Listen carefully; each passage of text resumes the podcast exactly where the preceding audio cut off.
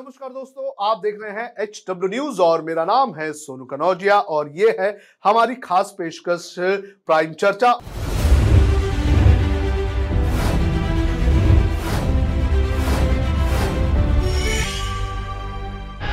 इस शो के जरिए हम देश के जो ज्वलंत मुद्दे होते हैं उस पर चर्चा करते हैं। हम सत्ता पक्ष की और विपक्ष की और ऐसे मुद्दे में जो जो पक्ष होते हैं उनकी राय लेते हैं और समझने की कोशिश करते हैं कि इन मामलों में कौन सी चीजें अच्छी हैं और कौन सी चीजें अच्छी नहीं हैं। और आज हम बात करेंगे सेम सेक्स मैरिज को लेकर, जो याचिका सुप्रीम कोर्ट में दायर की गई थी उसको। आपको बता दें कि इस याचिका को लेकर सुप्रीम कोर्ट ने पांच जजों की बेंच बना दी है और ये जो पांच जजों की बेंच है ये अठारह अप्रैल से इस मामले की सुनवाई शुरू करेगी। इस मामले की अगर बात करें तो इसमें याचिका में ये कहा गया था कि जो सेम सेक्स वाले जो लोग हैं, जो आ, जैसे लड़की लड़की हैं, लड़के लड़के हैं, अगर वो शादी करना चाहते हैं तो उन्हें जो है एक लीगल जो है राइट्स दे देनी चाहिए। आ, इसके पहले आपको बताते हैं कि धारा तीन सौ सतहत्तर को जो है इसे आ, लागू किया गया था और उसके बाद ये मांग उठी है। आ, लेकिन जब कोर्ट में केंद्र सरकार ने अपना पक्ष रखा था तो केंद्र सरकार ने अपना पक्ष रखते हुए ये कहा था कि केंद्र सरकार जो है वो इस मांग के लिए सहमत नहीं है, यानी कि जो केंद्र सरकार है उसने सेम सेक्स मैरिज का कोर्ट में विरोध किया है। तो ये एक मामला है जिसको लेकर काफी ज्यादा चर्चा हमारे देश में हुई है और इसी मुद्दे पर हम चर्चा करेंगे।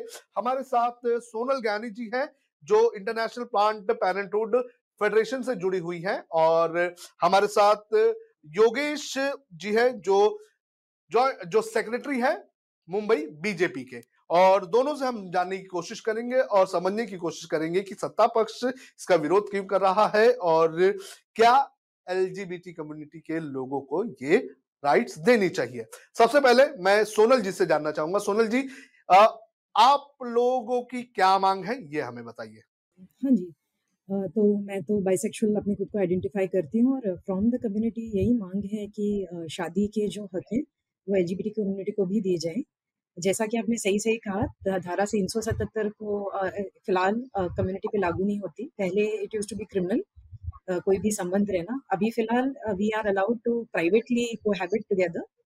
लेकिन मांग ये है कि शादी के भी हक मिलने चाहिए। मेनली इसका ये वजह है कि एक तो जो है कि रिलेशनशिप जो है, लोग चाहते हैं कि हमारी जो हमारी जो खुद के रिलेशनशिप्स हैं या जो कपल्स हैं उनको समानता का हक मिले। समानता का हक यानी कि जैसे कि हेट्रोसेक्सुअल कपल्स हैं, जो लड़का लड़की के जोड़े हैं, उनको अगर शादी मिलती है तो एक तरीके से एक सपोर्ट मिलता है समाज से। अगर हेल्थ केयर रिलेटेड हुआ तो वहाँ पे भी आप इंश्योरेंस सपोर्ट ले सकते हो अपने पार्टनर के लिए। अलावा उसके अगर आप यू नो वोट लेना चाहते हैं या फिर आप प्रॉपर्टी में you know you need to transfer to your child, lot of जो आपकी हकें हैं उसके साथ जुड़ जाती हैं, right. So as a community बस हम यही कह रहे हैं कि अगर हमें भी रिकग्नाइज करने को किया जाएगा, राइट right? तो जो जिस तरीके की डिस्क्रिमिनेशन हो रही है या वायलेंस uh, हो रहा है uh, ये बदलेगा। अब मैं कम्युनिटी के साथ काम करती हूँ, आप तो जानती हैं, खबरें भी आती रहती हैं कि काफ़ी अक्सर लेस्बियन कम्युनिटीज़ जो हैं वो सुसाइड कर रही हैं। केसेस हुई हैं जहाँ लेस्बियन या यू नो गे कपल भाग गए हैं क्योंकि फैमिली में वायलेंस हुआ है, कोर्ट ने प्रोटेक्शन दिया है।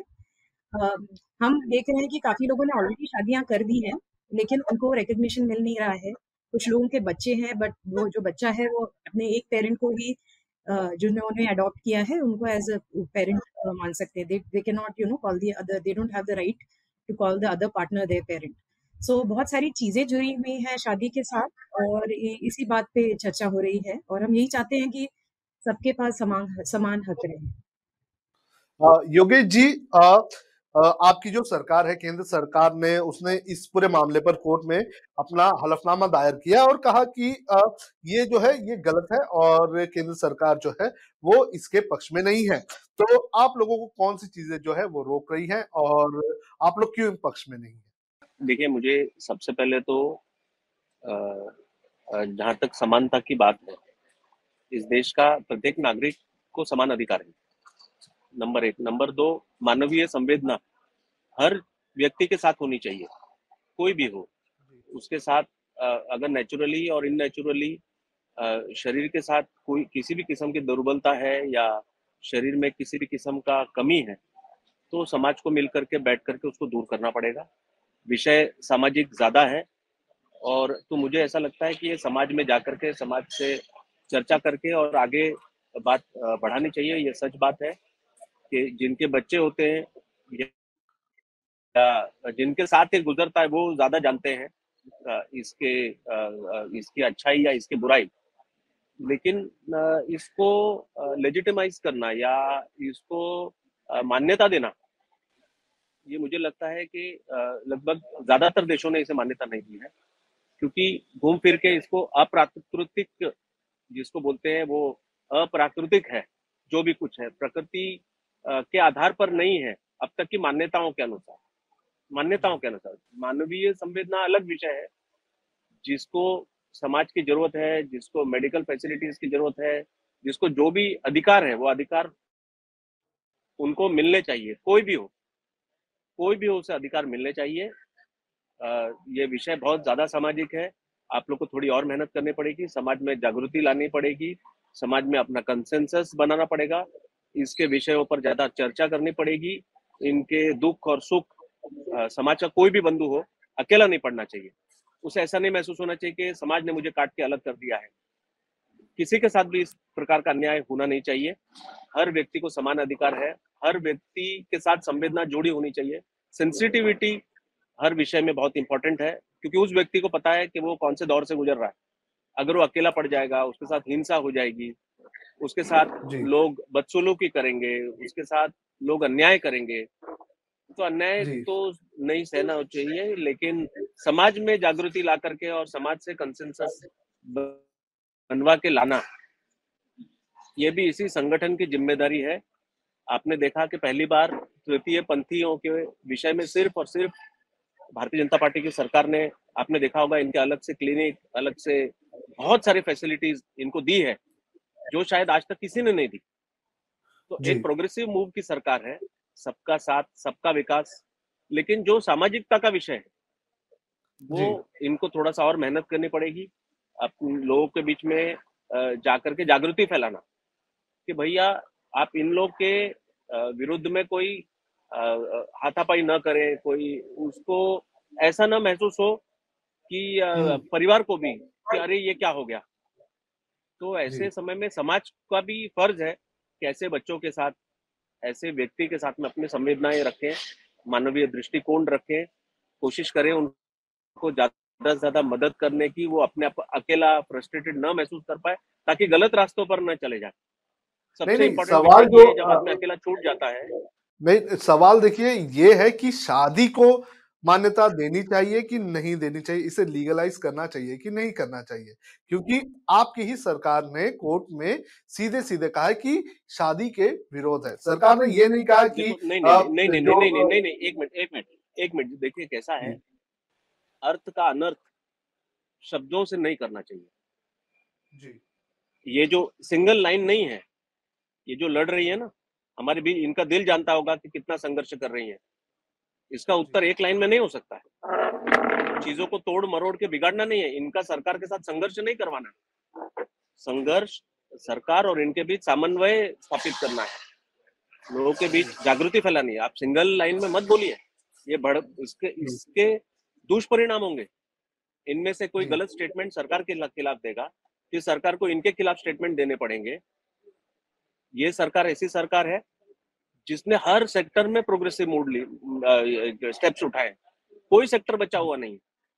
अंत्योदय की कल्पना लेकर के सरकार है। इस समाज का आखिरी व्यक्ति तक ये सरकार पहुंचनी चाहिए, और वो सरकार के पास ना आए तो सरकार उसके पास जाना चाहिए जिसमें हर व्यक्ति आ गया, rather than any creed, caste, sex या रिलीजन। इसका कोई हर व्यक्ति तक सरकार की संवेदना पहुंचनी चाहिए, हर व्यक्ति को महसूस होना चाहिए कि मेरी सरकार है। लेकिन कुछ चीजें सरकार तो बहुत सारे काम हर सेक्टर में कर रही है जी। हेल्थ का सेक्टर हो, चाहे रोड्स का सेक्टर हो, चाहे स्टूडेंट्स का हो, चाहे एज ओल्ड लोगों का हो, चाहे ब्यूरोक्रेट्स का हो, हर सेक्टर में। तो ये सेक्टर कैसे छूट सकता है? लेकिन विषय है कि जैसे राम मंदिर का साढ़े चार सौ साल संघर्ष चला जी, और राम मंदिर आज बना ना। हर एक व्यक्ति को मेहनत करनी पड़ती है अपनी आवाज वहां तक पहुंचाने के लिए, समाज तक। इसका सिर्फ एक पहलू शादी को लेकर के मत चलिए, उसके सौ पहलू हैं। तो मतलब आप, आप ये कह रहे हैं कि हो सकता है कि बातचीत के जरिए आगे चल के सरकार जो है ये समलैंगिकों के शादी का जो मामला है उस पर सरकार भी राजी हो सकती है। मेरी बात सुनिए, ये कहना चाहते हैं, सुनिए ना। आपको ऐसा लगता है कि मैं उसके उस पर्टिकुलर उस विषय पे बोलने के लिए ऑथराइज नहीं हूं? मैं एक पार्टी का एक विषय रख रहा हूं कि कोई भी व्यक्ति एग्जैक्टली ये विषय चाहिए तो आपको ऑफिशियली स्पोक्स पर्सन सरकार से बात करनी पड़ेगी, या पार्टी का जो भी कोई इस विषय को देखता है उससे बात करनी पड़ेगी। लेकिन मैं भी पार्टी का जिम्मेदार व्यक्ति हूँ, मैं भी छह साल पार्टी का प्रवक्ता रहा हूँ। जो मैं बोल रहा हूँ बहुत जिम्मेदारी से बोल रहा हूँ। किसी भी चीज को सरकार के साथ मिलके चलना, सरकार से अपने लोगों से ज्यादा से ज्यादा लोगों तक फायदा पहुंचाना, यह हर संगठन का काम है।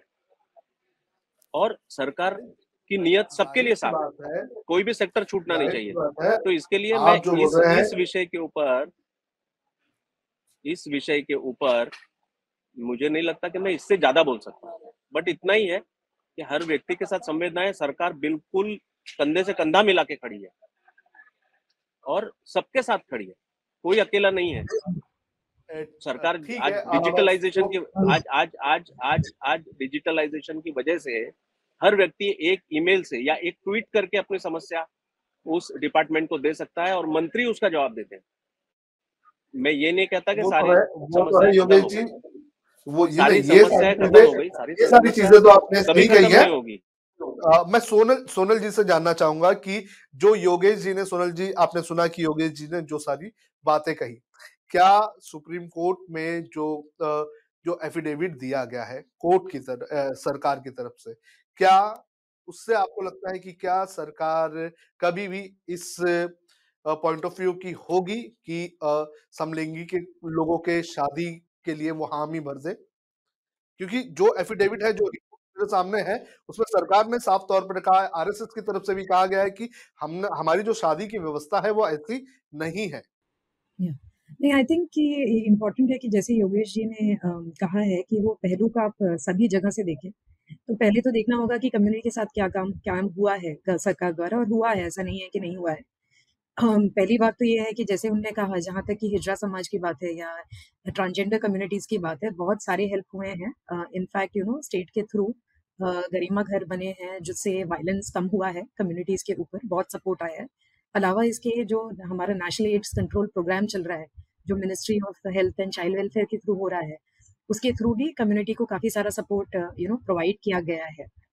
Uh, लेकिन उसमें क्या हो जाता है कि जब ये सारे प्रोग्राम्स चल रहे हैं या गरिमा गृह का भी काम चल रहा है, वहाँ से ये ऑटोमेटिकली निकल के आ रहा है कि एक बहुत बड़ा जो प्रॉब्लम है वो ये है कि ये शादी के हक नहीं है। क्योंकि क्या हो जाता है कि ये जो समाज है, यहाँ पे हम जो दो लोगों के बीच में जो संबंध है, अगर आप शादीशुदा नहीं है, है ना, तो उससे जुड़े आपको हक नहीं मिल पाते जिस तरीके से शादीशुदा लोगों को मिल पाते हैं। और हो रहा ये है ये बिना उसके स्टिग्मा एंड डिस्क्रिमिनेशन आ रहा है। एंड राइट नाउ जब हम कोर्ट का जो सबमिशन देखा है मैंने, जो you know union of India ने सबमिट किया है पिटिशन को, याचिका दी है, उसमें मैंने ये नोटिस किया है कि अक्सर ज्यादा करके आर्ग्यूमेंट ये है फ्रॉम दी गवर्नमेंट कि जो अगर ये इस पे डिसीजन लेना इतना आसान नहीं है, क्योंकि और भी जो लॉज हैं जैसे डिवोर्स है या एलिमनी है या डोमेस्टिक वायलेंस एक्ट है, ये सारी चीजें जो है ऑटोमेटिकली इस पे असर पड़ेगा। और उस बात पे एक्चुअली इन्होंने छोड़ दिया है कि हर चीज पे असर पड़ जाएगा, तो you know it it should not be touched. But I think कि मेरा ये मानना है कि जस्ट बिकॉज यू नो बाकी लॉज जो है सब पे असर पड़ने वाला है, उसकी वजह से आप इस पर्टिकुलर इशू पे स्टैंड uh, नहीं लें, दैट्स नॉट करेक्ट ना। uh, अगर आप मानवीय हक में तूली विश्वास करते हैं, जो हमारा कॉन्स्टिट्यूशन विश्वास करता है, सो इट इज इम्पोर्टेंट कि आप सबको इक्वली ट्रीट करें, और इसके लिए आप जो है ये मैरिज राइट्स पे वर्क करें। And in fact I am very happy कि जो जजेस हैं इन्होंने एक फाइव जज बेंच को दिया है, because they see it seriously, they feel कि one of the reasons that you have sent it to the five जज बेंचेस, क्योंकि इसमें कॉन्स्टिट्यूशनैलिटी और यू नो पार्लियामेंट का ऑब्वियसली इसमें असर पड़ने वाला है। बट आई फाइंड दैट कि बहुत डर नजर आ रहा है फ्रॉम द सरकार, ऐसा लग रहा है कि they are not very confident की अबाउट सोसाइटी. लेकिन अगर हम हमेशा समाज के हिसाब से चलते रहेंगे तो बदलाव कैसे आएगा? यू नो कॉन्स्टेंटली ये बोल रहे हैं हमारा समाज रेडी नहीं है, हमारे जो कोड्स हैं वो बहुत सालों से हैं, हमारा जो यू you नो know, पूरा संस्कार है ये सब कुछ बदल जाएंगे, शिफ्ट हो जाएंगे. बट जब हम ये सब पढ़ते हैं ऐसा लगता है कि शायद जो गवर्नमेंट है वो अपने आसपास है और चेंजेस को देख नहीं रही है. अगर आप हमारे मीडिया की बात करें या हमारी कम्युनिटीज के बारे में बात करें, प्रोग्राम्स के बारे में बात करें, अभी खुले में समाज में लोग बहुत ओपनली बात कर रहे हैं, काफी सारा सपोर्ट है. एंड जस्ट बिकॉज एक जो एक हिस्सा है समाज का वो कंफर्टेबल नहीं है, उसका ये मतलब नहीं है कि आप हक नहीं दे सकते, है ना. तो वही हो जाता है कि you know if if it is truly a progressive government, अगर आप प्रोग्रेसिव हैं यानी आप एक कदम आगे हैं, है ना. अगर आप हमेशा uh, पीछे रहेंगे तो फिर you know there is a chance of like you like a violence happening. मानवीय हकों का उल्लंघन होता है अगर आप सामने से प्रोग्रेसिव स्टेप्स ना ले. एंड आई फाइंड यही हो रहा है कि बीजेपी के स्टेटमेंट्स में बहुत अंतर आ रहा है कि एक आप नेशनल प्रोग्राम पे कुछ और बोल रहे हैं और एट यू नो जब हम हक की बात कर रहे हैं तब आप दो कदम पीछे हट जा रहे हैं. टाइम आ गया है कि the government has to step forward and support the community, you know, because they need to believe कि ये सोशल चेंज रिक्वायर्ड है, यू नो. जी सोनल जी, एक और चीज जो uh, जो एफिडेविट फाइल की गई है उसमें गवर्नमेंट ने ये कहा है कि ये वेस्टर्न कल्चर है और ये वेस्टर्न तरीके हैं और इसको कभी भी हमारे कानून ने जो है कभी भी एक्सेप्ट नहीं किया है. तो आ, हमेशा इसे वेस्टर्न कल्चर कहा जाता है और इसके जरिए कहीं ना कहीं आ, इस बात को दबाने की कोशिश की जाती है. तो इससे आप... इसमें मेरा सिंपल सा रिस्पॉन्स है. और एक तो मैंने योगेश जी को भी सुना, वो बार बार बोल रहे थे कि ये प्राकृतिक की बात कर रहे हैं, अभी आप वेस्टर्न की बात कर रहे हैं. तो दोनों को मैं आपके लिए मतलब रिस्पॉन्स दे देती हूँ. प्राकृतिक जो वर्ड है उसका सिंपल मतलब ये है प्रकृति में जो यू नो प्रेजेंट है, राइट. अगर आप होमोसेक्सुअलिटी देखेंगे मोर देन पाँच सौ से ज्यादा जो यू नो डिफरेंट एनिमल्स है उसमें ये पाया जाता है. Okay, so it's very much natural, हमेशा से हमने ये देखा है. दूसरी बात, आप जो वेस्टर्न कॉन्सेप्ट बोलते हैं, अगर ये वाकई वेस्टर्न कॉन्सेप्ट होता तो हमारे जो हिंदू स्क्रिप्चर्स हैं उसमें हम जैसे लोगों के लिए शब्द नहीं होते. बट एक्चुअली अगर आप महाभारत या रामायण देखेंगे या हमारे कोई भी स्क्रिप्चर्स uh, देखेंगे, वहाँ ये सारे शब्द हैं. इनफैक्ट मैंने प्रोग्राम्स में काम किया है, एच आई वी प्रोग्राम्स से मैं जुड़ी हूँ, जहाँ मैं छोटे छोटे uh, गाँव में भी गए हूँ और वहाँ पे हमारे खुद के हिंदी वर्ड्स हैं, you know, for L G B T people. जैसे कि uh, पहले तो आप हिजरा समाज जानते हैं, हजारों साल से हिजरा समाज यहाँ पे है. अलावा उसके यू नो पंथी, these kind of words are very much Indian language और ये उन जगहों से आ रहे हैं जिनको कोई भी वैसे कॉन्सेप्ट नहीं है. उन्होंने कभी the word L G B T सुना भी नहीं है, यू नो.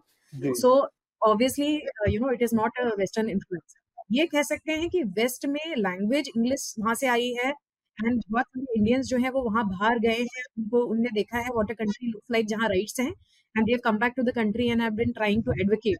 वहाँ से ये लैंग्वेज आई है. बट ये कहना कि ये वेस्टर्न कॉन्सेप्ट है, इंडिया में कभी भी होमोसेक्सुअलिटी रही नहीं है, ये बिल्कुल ही गलत है. इनफैक्ट संस्कृत इटसेल्फ में एक सौ दस करीबन शब्द हैं जो ये कम्युनिटी के लोगों को यू नो डिस्क्राइब करते हैं. तो आप फिर मुझे, अगर मैं आपको ये फैक्ट बता रही हूँ तो फिर आप मुझे बता सकते हैं कि मराठी में, बंगाली में, यू नो हिंदी में, एवरी लोकल लैंग्वेज, तेलुगू में, there there are words for people like this. So you can not call it a you know western concept. ये हमेशा रहा है, अब लोग खुल के बात कर रहे हैं इसके बारे में, यू नो. और सोनल जी, एक और चीज, one thing is important to understand कि होमोसेक्सुअलिटी जो है वो कब क्रिमिनलाइज हुआ, अपराध कब बन गया. ये अपराध तब बना है जब हमारा कॉलोनाइजेशन हुआ है. जो ब्रिटिश सरकार आई थी वो अपने साथ अपने साथ ब्रिटिश पीनल कोड लाई और Indian penal code basically British penal code को कवर करके इंडियन पीनल कोड बना दिया. तो दो सौ साल पहले अगर आप देखते तो ऐसा कोई भी कानून नहीं था जो ये कम्युनिटी को क्रिमिनलाइज करता था. उनके आने के बाद ये हुआ है. आप वहाँ ब्रिटिश सरकार में देखेंगे तो वहाँ पे लोगों को यू नो शादी के हक हैं, ओके, सब कुछ है. लेकिन हम इंडिया में वो यू नो उनकी दो सौ साल पुरानी जो कानून है उसको लेके हम बैठे हुए हैं, ठीक है. लेकिन अगर आप एक्चुअली आप देखोगे, फॉर एग्जाम्पल आप देखोगे गुजरात में they something known as a मैत्री करार, ओके, जहाँ पे जो लोग हैं जिनकी शादी नहीं होती बट वो चाहते हैं बाकी हक, वो मैत्री का करार में जुड़ जाते हैं. रामायण में, कृतिवास रामायण में, there is like you know reference of two queens who give birth. उनसे ये होता है ना, एक प्रिंस बॉर्न होता है. उसके अलावा आप देख लो हमारे सारे whether it is you know Krishna turning into Mohini, there is कितना सारा रेफरेंस है जहाँ पे लोग यू नो बिल्कुल ही मेल या फीमेल का डेफिनेशन नहीं होता था हमारे कल्चर में, हमेशा बहुत सारा रूम था you know to talk and discuss about people. अगर कुछ बदला है या कुछ वेस्टर्न है, वो एक्चुअली कानून है जो अपराध लेके आया है यू नो।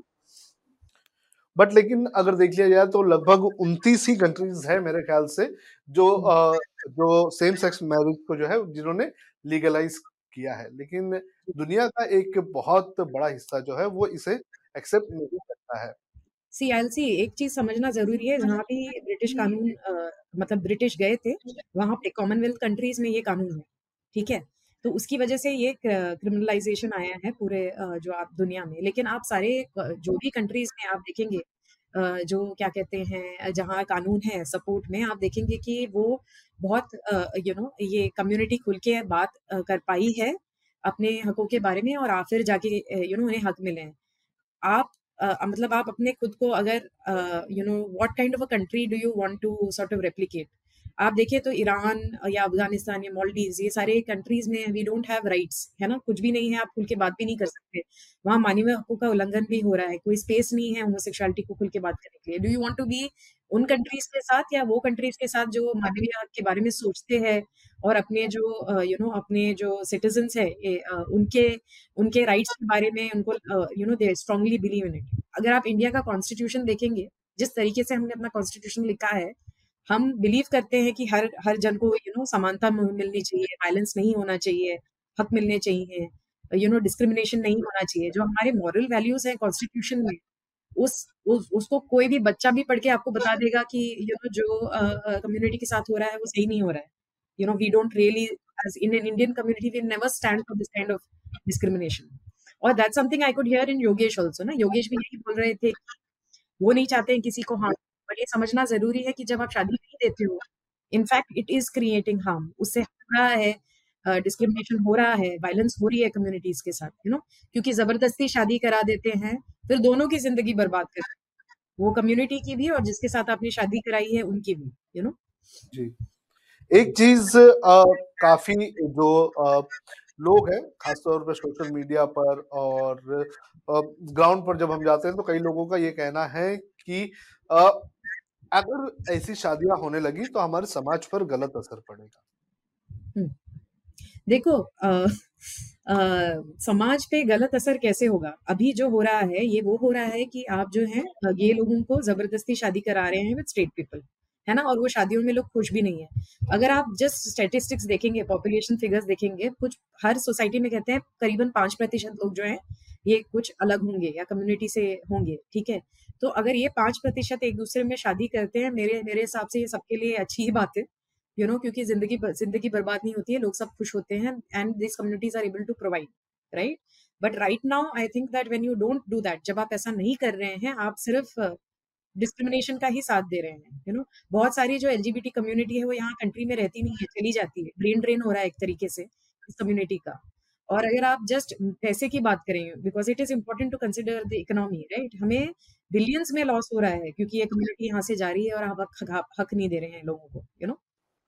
जी सोनल जी, योगेश जी हमारे साथ थे लेकिन उनकी फ्लाइट थी तो वो उन्होंने डिस्कनेक्ट कर दिया, लेकिन आप दोनों से बात करके हमें इस मुद्दे पर हमने काफी चीजों के बारे में जानने की कोशिश की, जो एलजीबीटी कम्युनिटी के जो लोग हैं उनकी क्या फीलिंग होती है उसके बारे में योगेश जी ने भी काफी अच्छे से कहा और आपने भी काफी अच्छे तरीके से बताया। हम उम्मीद करते हैं कि आगे सरकार जो भी अपना कदम उठाएगी या फिर कोर्ट जो अपना फैसला लेगी वो एक सोचा समझा फैसला होगा जिससे समाज पे भी असर नहीं पड़ेगा और जो एलजीबीटी कम्युनिटी के जो लोग हैं उनके हकों का भी किसी भी तरह से हनन नहीं होगा। सोनल जी, इस पूरी बातचीत के लिए आपका धन्यवाद। हम उम्मीद करते हैं कि आगे जो भी इस तरह के सब्जेक्ट्स होंगे तो हम जाहिर तौर पर आपसे बात करेंगे। आप आप इस शो में जुड़ी, आपका बहुत बहुत धन्यवाद। तो इस शो में हमने दोनों पक्ष की बात सुनी और जानने की कोशिश की कि क्या क्या दिक्कतें हैं और कैसे इन सारी चीजों को जो है सॉल्व किया जा सकता है।